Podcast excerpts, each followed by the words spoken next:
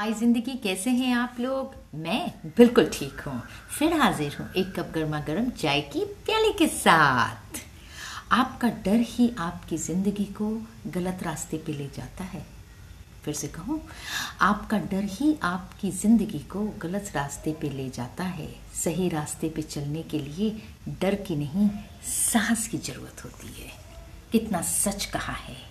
इसलिए अपना ख्याल रखिए, अपनों का ख्याल रखिए, हमेशा खुश रहिए और खुशियाँ बिखेरिए। Bye till the next time